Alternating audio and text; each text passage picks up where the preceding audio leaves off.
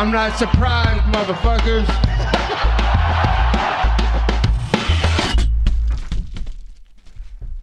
Et bonjour à toutes et bonjour à tous, bienvenue dans l'épisode numéro 51 du Guillotine Podcast. On va parler aujourd'hui de UFC 272. Carte qui sur le papier vendait vraiment des beaux combats, mais carte qui a été malheureusement, je trouve à mon goût, très peu vendue et ce à cause de ce brouhaha médiatique qu'il y a eu en, autour de euh, Colby Covington et Jorge Masvidal, les anciens meilleurs amis devenus meilleurs ennemis. Euh, je vais pas vous repasser euh, le narratif au complet qui a été plus que pompant, qui a été très axé sur le showbiz et comme je vous le dis, qui a éclipsé tous les autres combats de la carte, alors que cette carte, euh, notamment au niveau du main event, euh, et, euh, était vraiment bien remplie, avait des beaux combattants, et il y avait aussi des combats qui pouvaient prétendre à aller chercher des title shots par la suite. on va repasser cette carte depuis les early prelim jusqu'au main event. On va commencer tout de suite avec la fin de early prelim, avec un combat très très important, super intéressant. Umar Nurmagomedov contre Brian Kelleher. Alors, Umar Nurmagomedov, euh, normalement, se bat euh, chez les Bantamweight.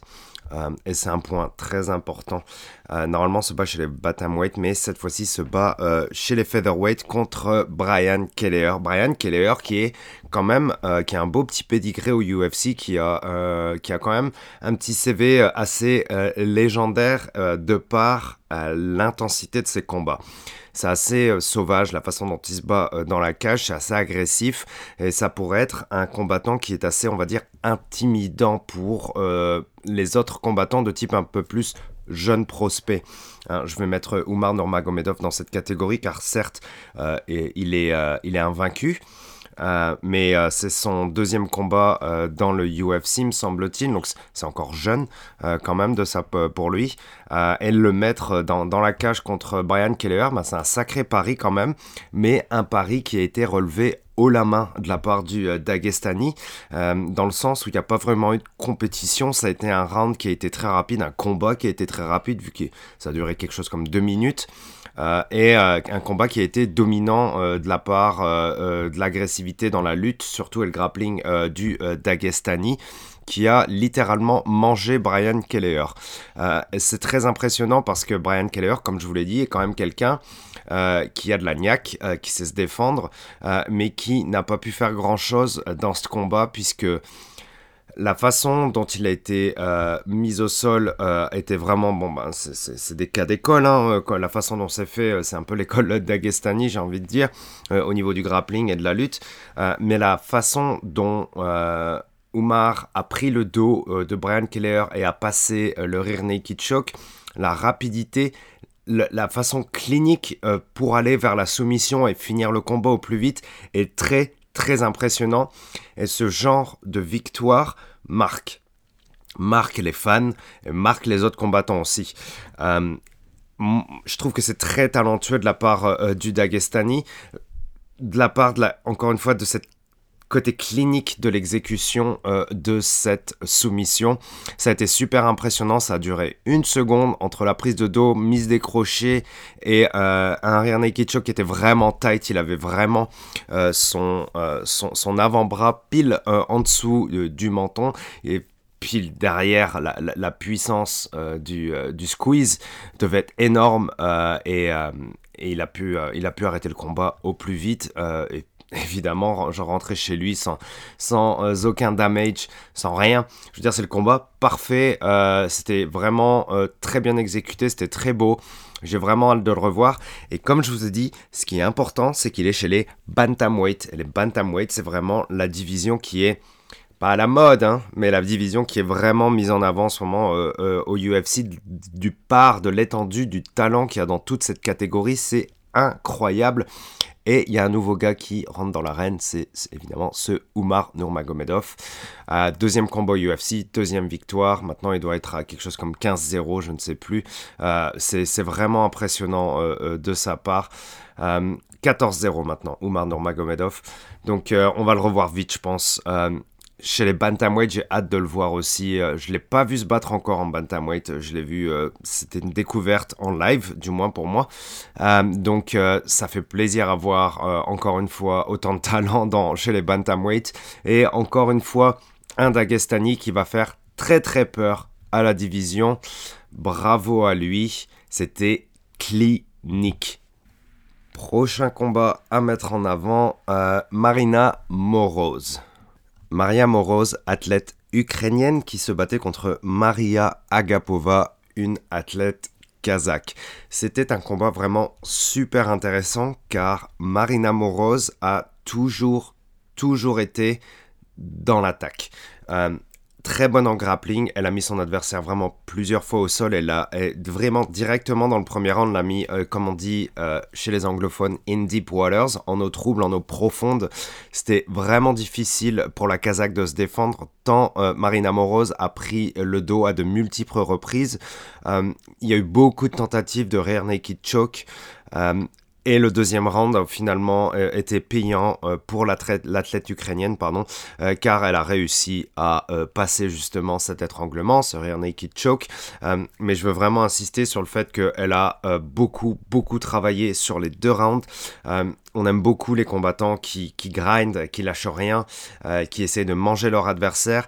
Et Marina Moroz a vraiment eu ce profil-là son combat euh, s'est terminé aussi euh, sur, euh, sur un discours qui était vraiment émouvant, évidemment, hein, compte tenu de la, situation en Ukraine. ça doit être une situation qui doit être très difficile à, vivre pour elle en tant qu'Ukrainienne, d'avoir sa famille sur place alors qu'elle elle est aux États-Unis, à l'étranger, en, train de se battre. après tout, c'est son métier. la vie doit continuer pour elle mais on pense avant tout au, peuple ukrainien qui vit des heures évidemment très très difficiles et on espère, que cette situation va se résoudre au plus vite. Bravo à Marina Moroz d'avoir réussi à combattre euh, de cette façon euh, avec une grosse domination, une grosse agressivité dans des conditions super difficiles pour elle. Bravo à elle. Alors un autre combat que je veux euh, mentionner, c'est un combat chez les poids paille, euh, strawweight euh, chez les femmes, c'est Marina Rodriguez contre Yan euh, Jiaonan. Sûrement massacré ce nom et je suis désolé, je m'excuse d'avance. si quelqu'un veut me corriger, n'hésitez pas, surtout. donc c'était un, combat qui est, ben, je pense, hein, de ce que je comprenais, compte tenu du classement, je crois qu'elles étaient 3 et 4. et on est, on est sur les prélims. Hein. compte tenu du classement, bah, un title, euh, un title eliminator quoi. C'est euh, peu importe qui gagnait là, c'est je pense qu'on lui donne un ticket pour un title shot contre Rose. Et si je parle de Rose, c'est parce que le niveau qu'on devait avoir dans la cage devait être, je pense, un minimum représentatif de ce qu'un title contender euh, doit montrer dans la cage. je veux dire, tu veux aller chercher un combat pour la ceinture, normalement tu donnes tout. Euh, on peut s'attendre à ce que tu donnes tout. Et euh, moi, j'ai trouvé le niveau un petit peu ben, décevant euh, dans, le sens où c'était très, très basique au niveau du MMA et c'était pas assez, je pense, de ce que j'ai vu pour pouvoir, pour aller même ne serait-ce que titiller Rose, Thug Rose, Namahunas. Donc un peu déçu de ce combat parce que je m'attendais un peu plus d'explosion et un peu plus de créativité dans la cage, chose qu'on n'a pas vraiment eu. Euh, Marina Rodriguez a gagné euh, à la décision. Elle a quand même un très bon record, hein, Marina Rodriguez. Elle est à 16-1 maintenant avec deux no contest. Mais c'est vraiment impressionnant de sa part. et, et, je veux pas dire que le combat était mauvais, c'est pas ça que je veux dire. Je veux dire que le niveau était un peu en deçà de ce qu'on pouvait attendre pour des title contenders. Euh, encore une fois, je veux dire, il faut aller chercher Rose. Après, tout là-haut, il y a Zhang Weili et Johanna. Et en dessous, bah, il y a à peu près ça, quoi. Marina Rodriguez et Yan Chanchan. So, je trouve pas que c'était assez pour justement aller chercher un niveau qui était aussi haut que bah, Rose ou Zhang Weili ou, ou, JJ, euh, Joanna. Donc, euh, écoute, euh, c'est cool pour Marina Rodriguez et son record, mais est-ce que ça va être assez pour, pour nous donner un combat digne de ce nom contre Rose? Je ne suis pas sûr. Donc, on va pouvoir passer au combat suivant. Jaylin Turner contre Jamie Mulherky. Et Jalen Turner est super impressionnant parce qu'il se bat chez les lightweight et il fait 6 pieds 3. Ça fait 1m90. Combien de poids il doit couper? Déjà, quand il était chez les welter, il devait couper du poids, je pense. Hein. Euh, quand tu as 6 pieds 3, 1m90 pour arriver jusque à 170 livres. Maintenant, il passe à 155 livres. Bah écoutez, il n'avait pas l'air cramé, hein. il n'avait pas l'air tout cuss non plus, il n'avait pas l'air tout sec, euh, et il était méga en forme. J'adore ce combattant, la façon dont il avance, il a mangé quelques coups, hein. Mais ça n'a pas été vraiment un problème pour lui. Il a toujours remis une dose d'agressivité pour puncher son adversaire une paire de fois. Bah, c'est sûr qu'avec son allonge, ses bras sont beaucoup plus grands que son adversaire. Euh, il a réussi à toucher son adversaire avec beaucoup de one-two. Euh, et euh, bah, ça s'est vu sur le visage du pauvre Jamie Mulherkey qui a mangé énormément de coups, le nez en sang, le nez déformé, les yeux tout puffy. Jamie a pris cher. Et Jalin Turner, lui, bah, continue à avancer. encore une fois, je vous dis, Jamie s'est beaucoup défendu et Jalin Turner a pris quelques coups. Je pense c'est un peu son, style de combat qui fait que ben, tu t'en manges quelques-unes sur la route. Mais euh, ben, au final, il a quand même réussi à mettre son adversaire KO sur euh, des grosses droites, notamment un gros cocher du droit qui est arrivé pleine oreille euh, de Jamie Mullarkey euh, qui a été mise au sol et euh, Janine Turner a fini tout en agressivité euh, sur la cage. son adversaire était recroquevillé en position fétale. Janine Turner a enchaîné les bombes avec sa gauche et l'arbitre a pu arrêter vite le combat. C'était vraiment le fun à voir dans le sens où les deux combattants se sont envoyés des bombes. Et ça, ça nous fait plaisir quand c'est violent dans la cage. Et Janine Turner est un gars qui s'est envoyé de la violence. Il a bien placé ses coups et ça a été payant à la fin. Bravo à lui, super combat euh, à regarder pour les fans et beau combattant qu'est ce Jalen Turner. Euh, bordel chez les lightweight. Hein. Je dis pas qu'il va venir tout coin, hein, mais je veux juste dire que c'est un fighter appréciable de plus dans le roster chez les lightweight. Cool pour lui. Et on peut passer au main event avec en ouverture, Sergei euh, Spivak contre Greg Hardy. Greg Hardy, ce mec n'en loupe pas une. Euh, je pense qu'il marche à peu près à 300 livres, quoi. C'est son poids de son poids de forme, son poids normal. Il est à peu près à 300 livres. Il est arrivé, bon, ben, quelques jours, je crois, 5-6 jours avant, même une semaine avant, 30 livres au-dessus de la limite des heavyweight. Il a fait le point, mais il est passé en dernier. Il est passé en dernier sur la balance pendant les weigh et il est passé à 266. Juste, il a, il, a fait le poids. Il a fait le poids, mais il nous a fait une petite Grégardy pendant le Fight Week. Qu'est-ce qu'on aurait fait sans, cette, petite, euh, euh, cette petite aparté de, de Greg Hardy ça, aurait été bizarre de, ne pas l'entendre euh, sur un fait de ce type-là. Et Bon, il a ouvert la carte euh, avec Sergei Spivak. Moi, je suis un peu dégoûté que ce soit Greg Hardy qui, euh, euh, ouvre la carte. Tant on aurait pu se, taper un combat un peu plus important, je pense, notamment ce title eliminator entre Marina Rodriguez et Yan Chiong-wan. Mais l'UFC continue à pousser Greg Hardy sur les pay-per-view et sur le main event des pay-per-view. Et Greg Hardy n'a rien montré. Euh, je veux dire, combien de temps ça va durer, quoi? Parce que il, a pas vraiment sa place, quoi. Il est pas si bon que ça. Euh, oui, il, oui, il est passé du foot euh, au UFC, c'est cool. Il a fait de sport. C'est un athlète, ce qu'on appelle un vrai athlète. Mais il n'a pas le niveau il a plus le niveau pour le UFC, je veux dire. Il y a plein de gros talents et chez les heavyweight, comme je vous dis, ça devient le bordel aussi. Hein. C'est une catégorie où il y a de l'embouteillage et où il y a beaucoup de talent aussi. Et on doit encore se taper des Greg qui, euh, qui nous font des Greg Hardy au final et euh, qui perdent euh, sur un KO au premier round, quoi. C'est. Je veux rien enlever à Sergei Spivak, hein, tant mieux pour lui, il a un beau record maintenant, 14-3, ça lui met un Greg Hardy sur son CV aussi, en ouverture du pay-per-view, c'est cool pour lui, mais faut arrêter, je pense, avec Greg Hardy parce que euh, parce qu'il y a d'autres gens qui méritent une meilleure place. Je le pense. Et euh, oui, je juge un peu. Ben, tant pis, écoute, c'est le podcast, c'est comme ça, on est là pour parler et pour donner nos impressions aussi. Et je pense pas que Greg Hardy ait sa place, encore moins sur le main event. Donnez la place à quelqu'un d'autre. Hein et je vais pas parler de Greg Hardy pendant 10 ans, donc je vais passer directement au combat d'après. Kevin Holland contre Alex Oliveira.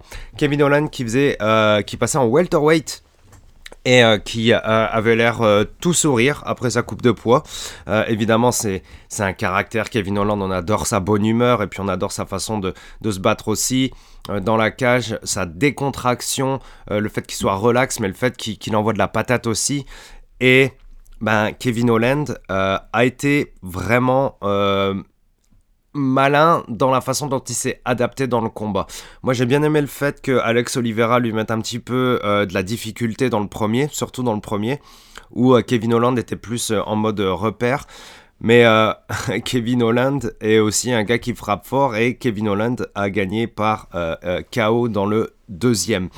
je pense que sur Twitter ça va beaucoup tourner cette espèce de même où euh, Kevin Holland est pris en, bah, pas en rire naked choke parce que euh, Alex Oliveira avait juste le seat belt, il avait le dos de son adversaire, mais il avait le seat belt de Kevin Holland qui, euh, Kevin Holland, lui, était en train de regarder la caméra, en train de faire un pouce en l'air, en train de dire que tout allait bien, mais bon, il était, il était dans, les, dans, les dernières, dans les dernières secondes du premier round, donc il était correct.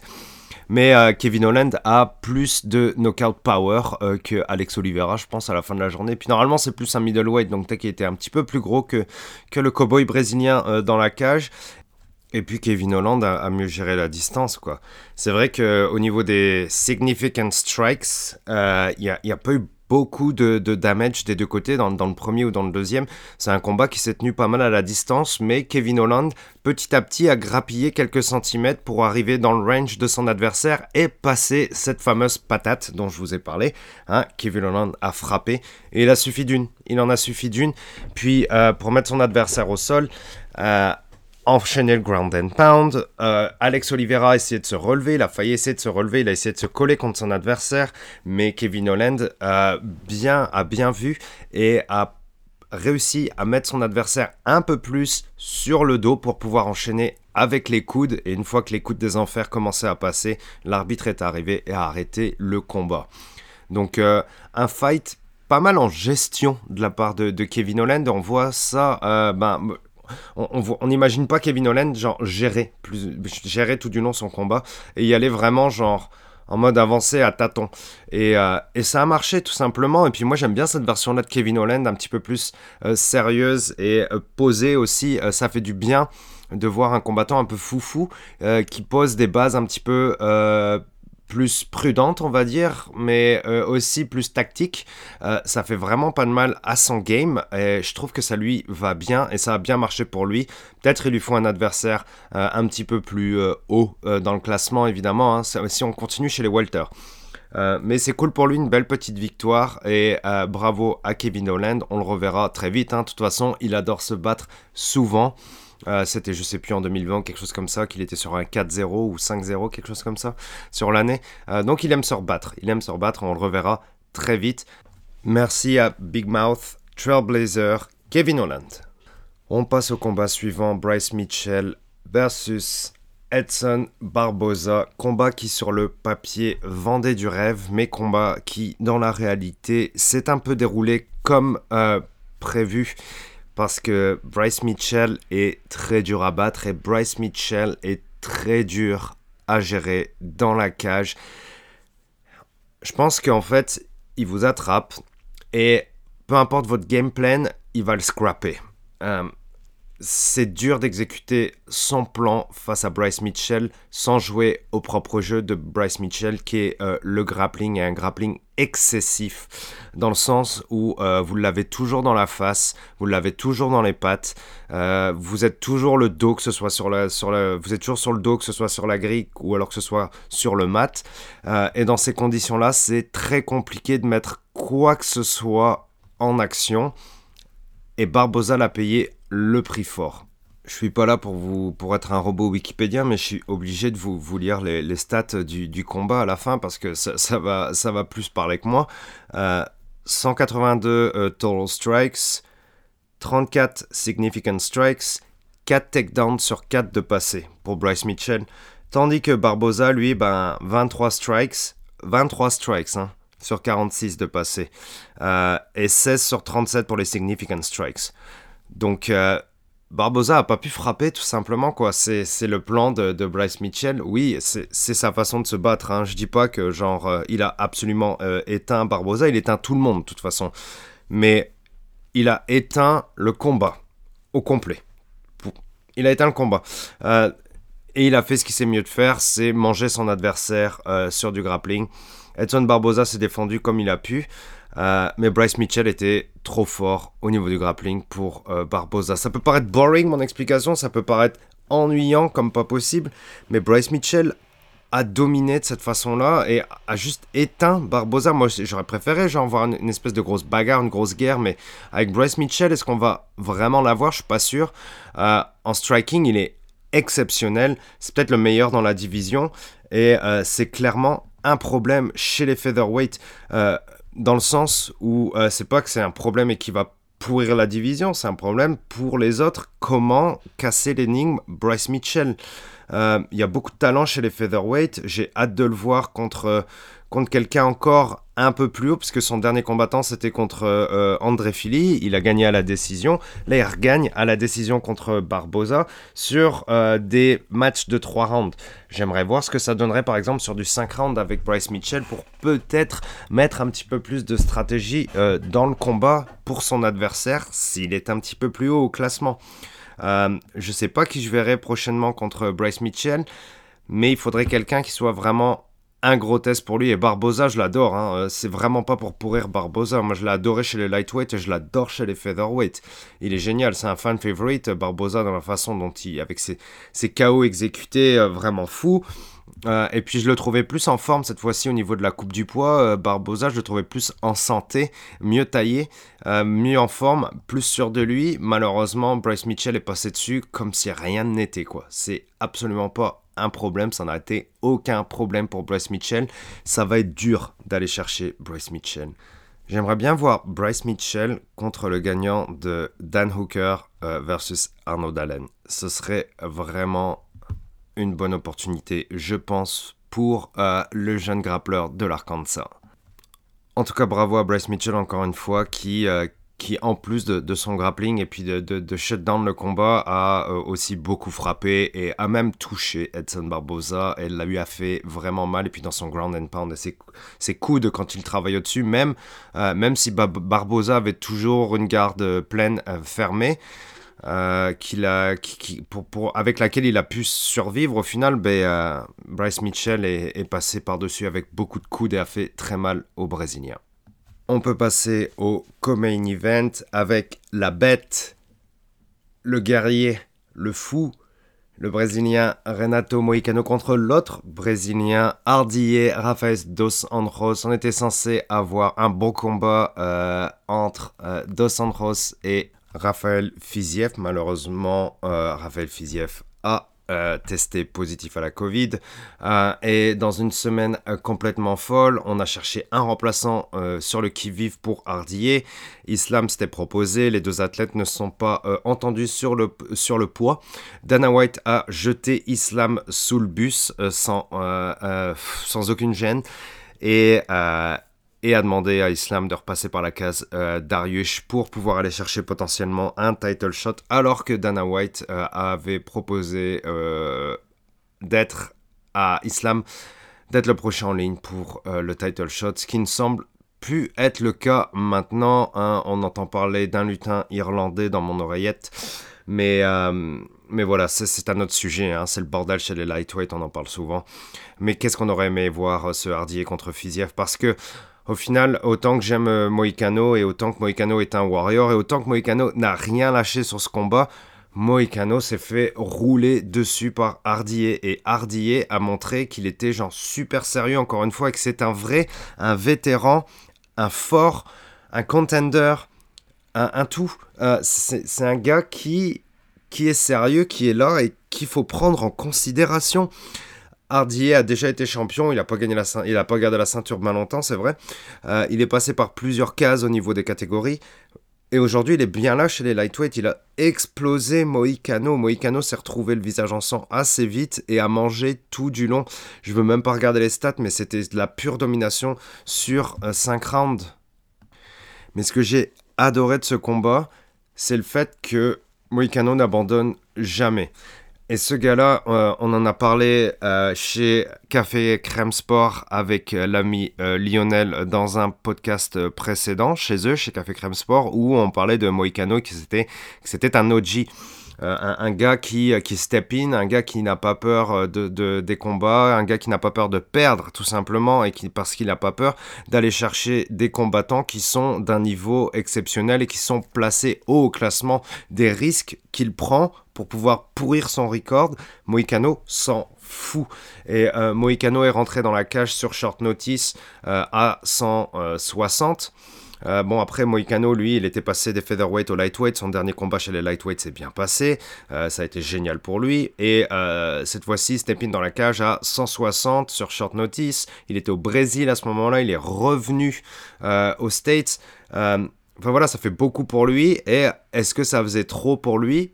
Peut-être. Mais j'ai pas envie de mettre cette défaite sur le compte des circonstances de ce combat-là.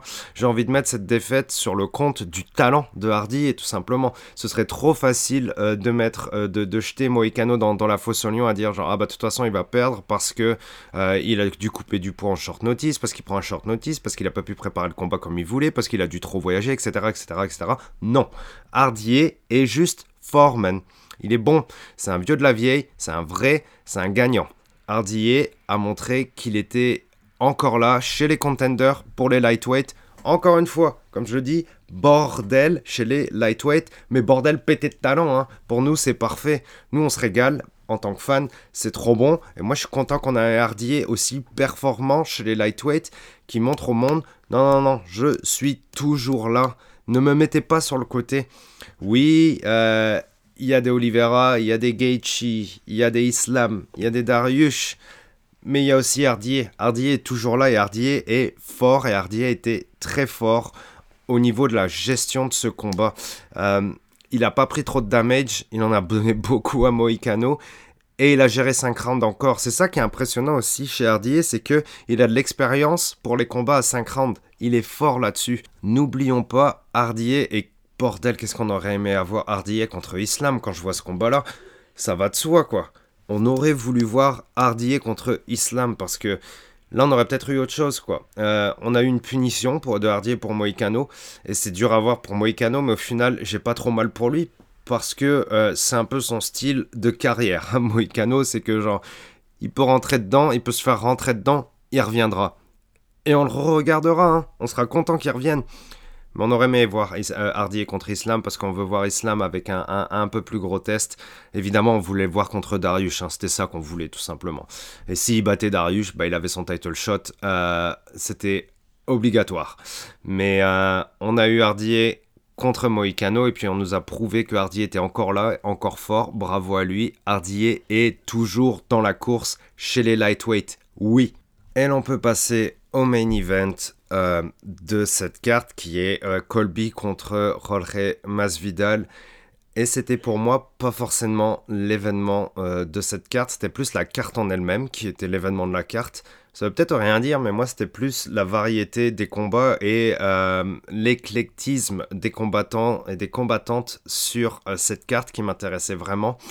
Et le fait que ce soit pas mal éparpillé des early prelims jusqu'au main event, mais ce main event malgré le fait qu'il ait été promu d'une façon euh, complètement folle, bah, c'était pas celui qui m'attirait le plus. Et euh, ben, sans vouloir me jeter de fleurs, je l'ai vu venir, quoi, ce, ce, combat en 5 rounds avec euh, beaucoup de, beaucoup de grilles, beaucoup de cages, beaucoup de lutte contre la cage et puis du takedown, etc. Et beaucoup de mise au sol et beaucoup de lutte de la part de Colby. C'est sûr, il est bon là-dedans. Donc pourquoi il le ferait pas? Pourquoi il ne dominerait pas son adversaire en faisant ça, ce qui fait de mieux? Et il l'a encore fait très bien, et Masvidal n'avait pas sa place dans la cage contre Colby, dans le sens où, oui, il l'a roqué. Oui, il l'a touché une fois dans le quatrième et euh, Colby s'est senti un peu en danger, mais Colby a un menton. Colby euh, euh, sait s'en prendre et Colby a, eu des guerres contre Ousmane. C'est pas une droite seulement de, Masvidal et ça pourrait, hein, parce que Masvidal, on connaît hein, son écho de power, quoi, il est fou. Mais, mais mais Colby n'a pas eu de problème contre Masvidal, quoi. Il lui a plus ou moins quand même euh, roulé dessus. Je parle en lutte hein, seulement parce que c'était pas si violent que ça, hein, si on parle genre en termes de damage, etc., etc. Euh, et puis on, connaît, on connaît la technique de, Colby. Hein. Peut-être il met beaucoup de volume dans son striking. Il en a mis nettement plus que Jorge Masvidal parce que, de 1, il y a moins de power dans, son, euh, dans, dans ses combinaisons.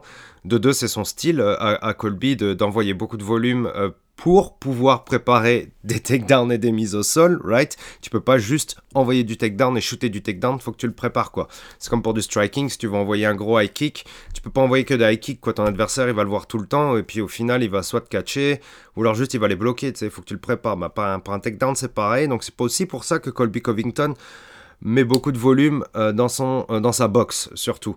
Après, euh, est-ce qu'il pourrait coucher quelqu'un avec sa boxe? On a un peu de mal à y croire. Et puis, euh, bon, au niveau des takedowns, il en a passé, euh, je sais pas, quelque chose comme, je vois, ah oui, 6, 6 sur 15 dans ce combat-là. Donc il a quand même beaucoup essayé, mais bon, il varie aussi son jeu.